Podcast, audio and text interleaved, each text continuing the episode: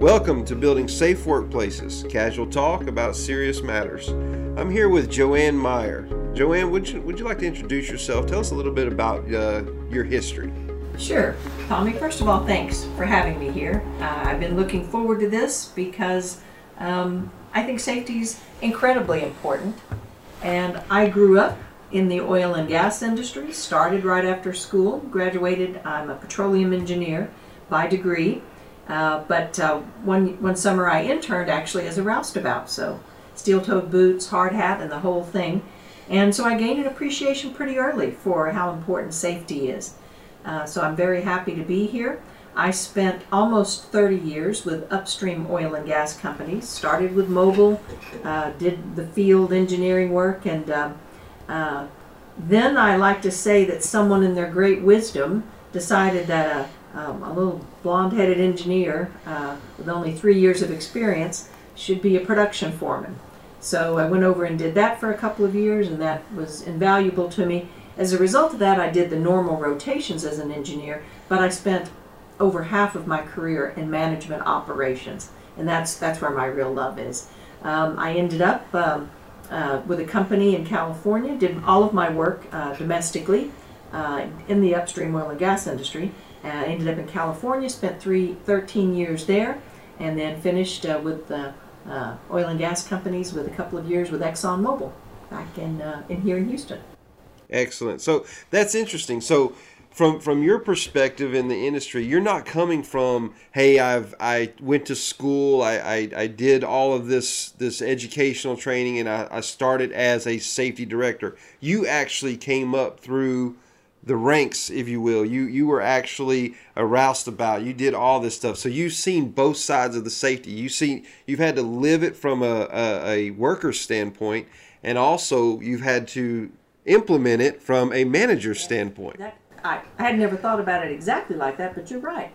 And um, uh, so, and like I said, I, I had a real affinity, not so much as much on the engineering side as I did uh, for the folks in the field and um, you know, it, it, very quickly, I, I, think, particularly being in management, uh, I, you know, the my worst nightmare would have would have ever been to you know to hear that someone I would get that call at night that someone had been seriously hurt.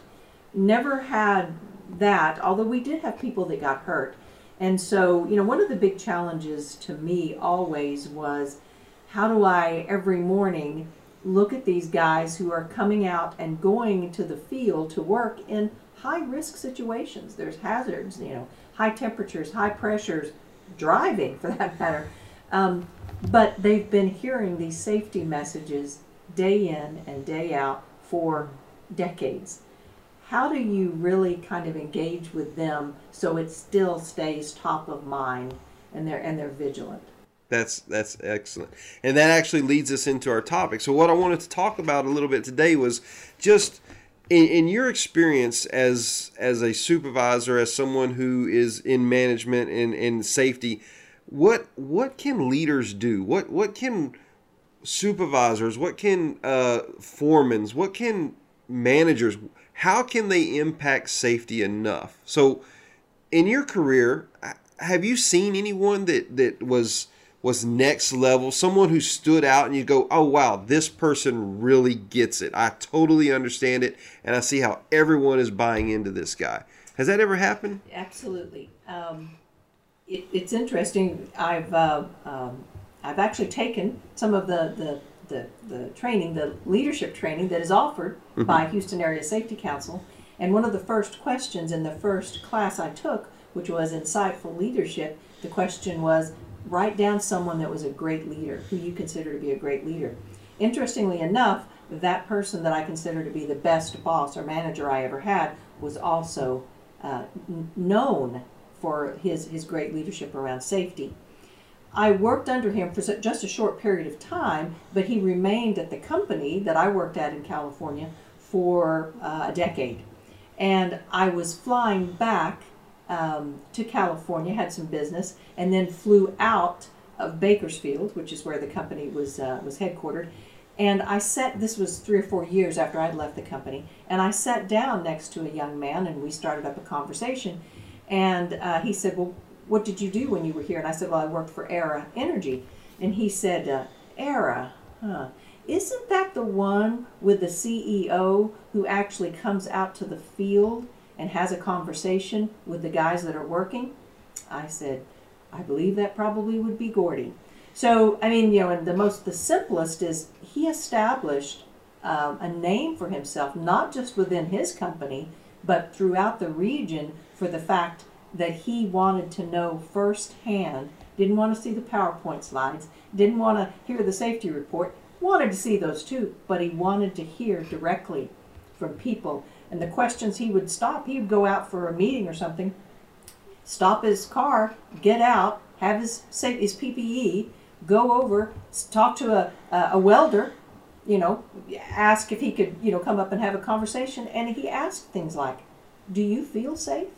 And when you're doing this, what what keeps it from being safe if it's not? I mean, he just had a one-on-one conversation. So, I, I guess as a simplest answer is you talk about walking the talk. Mm-hmm. You know, uh, that was something he was very good at. Yeah, and I think I think that's that's very important, and, and we preach it a lot. But I think a lot of us come up short in that area when we say management involvement right we say oh get get involved with your with your your staff and, and your employees but we know to say that but sometimes we're just so bogged down with emails and meetings and things like that that we lose sight of if we really want to do some sort of change or really want to have an impact the impact starts from the ground up you know you have to have the foundation before you can actually build anything on top of it Um, and I think that's I think that's right, and it is hard.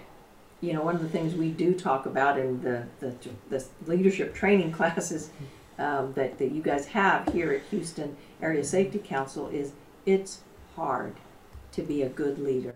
Right right. Because there it because there's only 24 hours in a day and hopefully a lot fewer than that in your work day your work shift. Um, but finding the time and making the space uh, to do those things it is very tough. Absolutely. Uh, so so in your own experiences though as as you've led teams in the past what's what's the thing that keeps you up at night? What is the thing that you know you think you lay in bed and you're thinking man i if this happens what am i going to do? You know because because you try to prepare yourself for every situation. What's the one situation you absolutely dread? Yeah. Well i i, mean like i said it, it would be that phone call and i did get a couple of phone calls and um, you know that, that it's just you know it, it's gut wrenching you, you you know these people and and the, the thought of somebody getting hurt.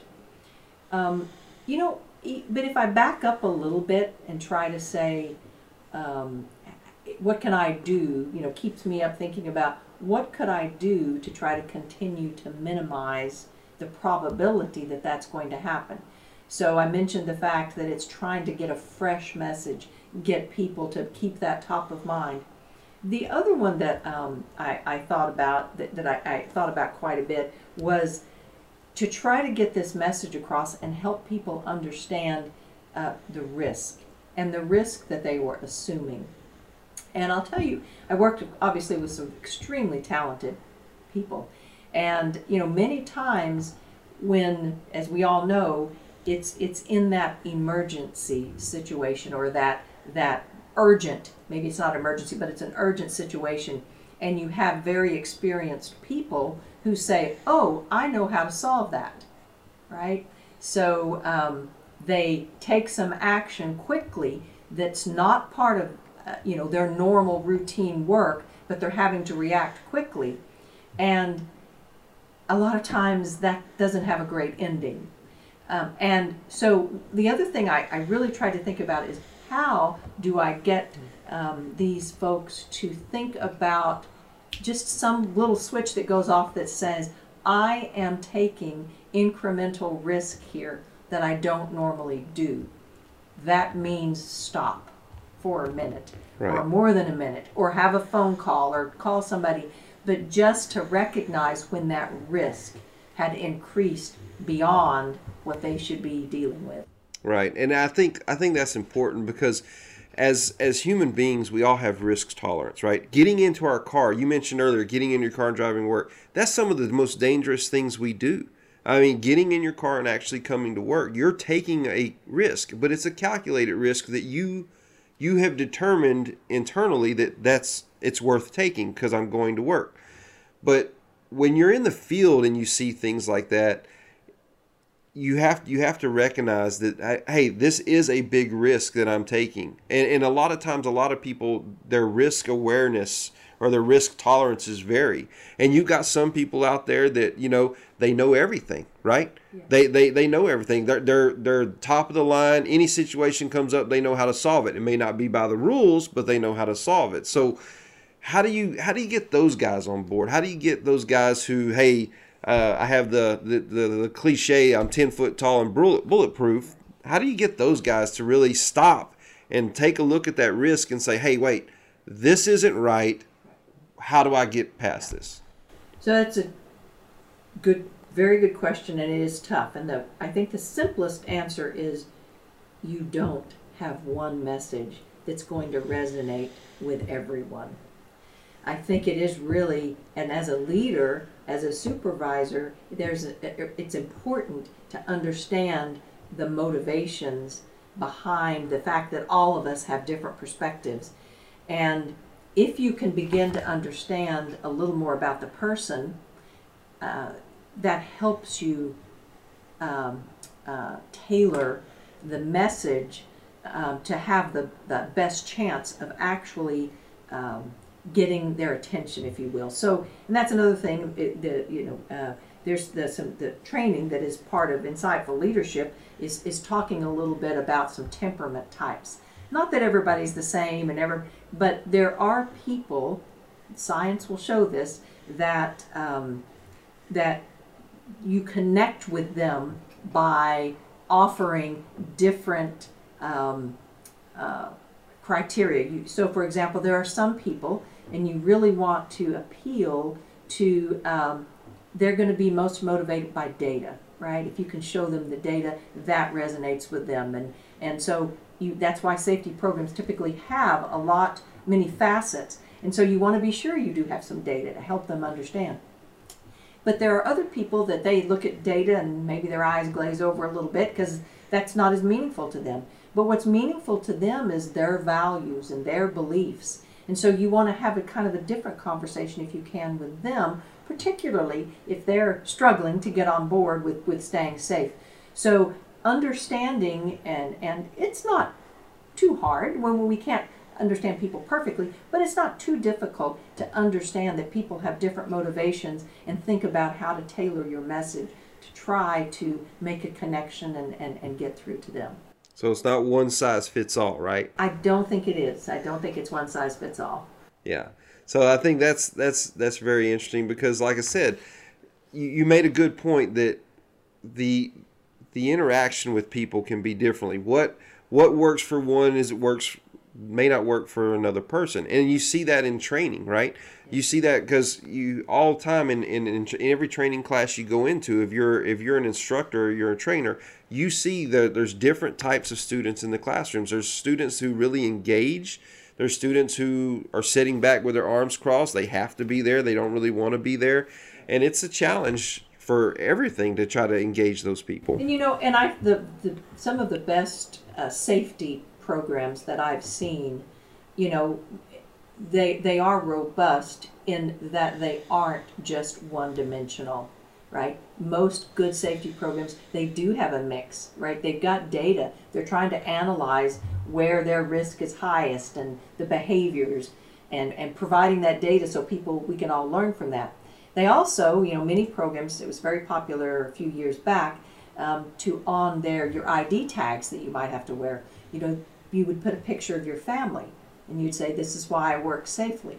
Right, mm-hmm. and so because different people are motivated um, differently. There's a, uh, you know, some people are very big on a WIIFM, right? You know what a WIIFM What's is? in it for me? What's me? in it for me, right?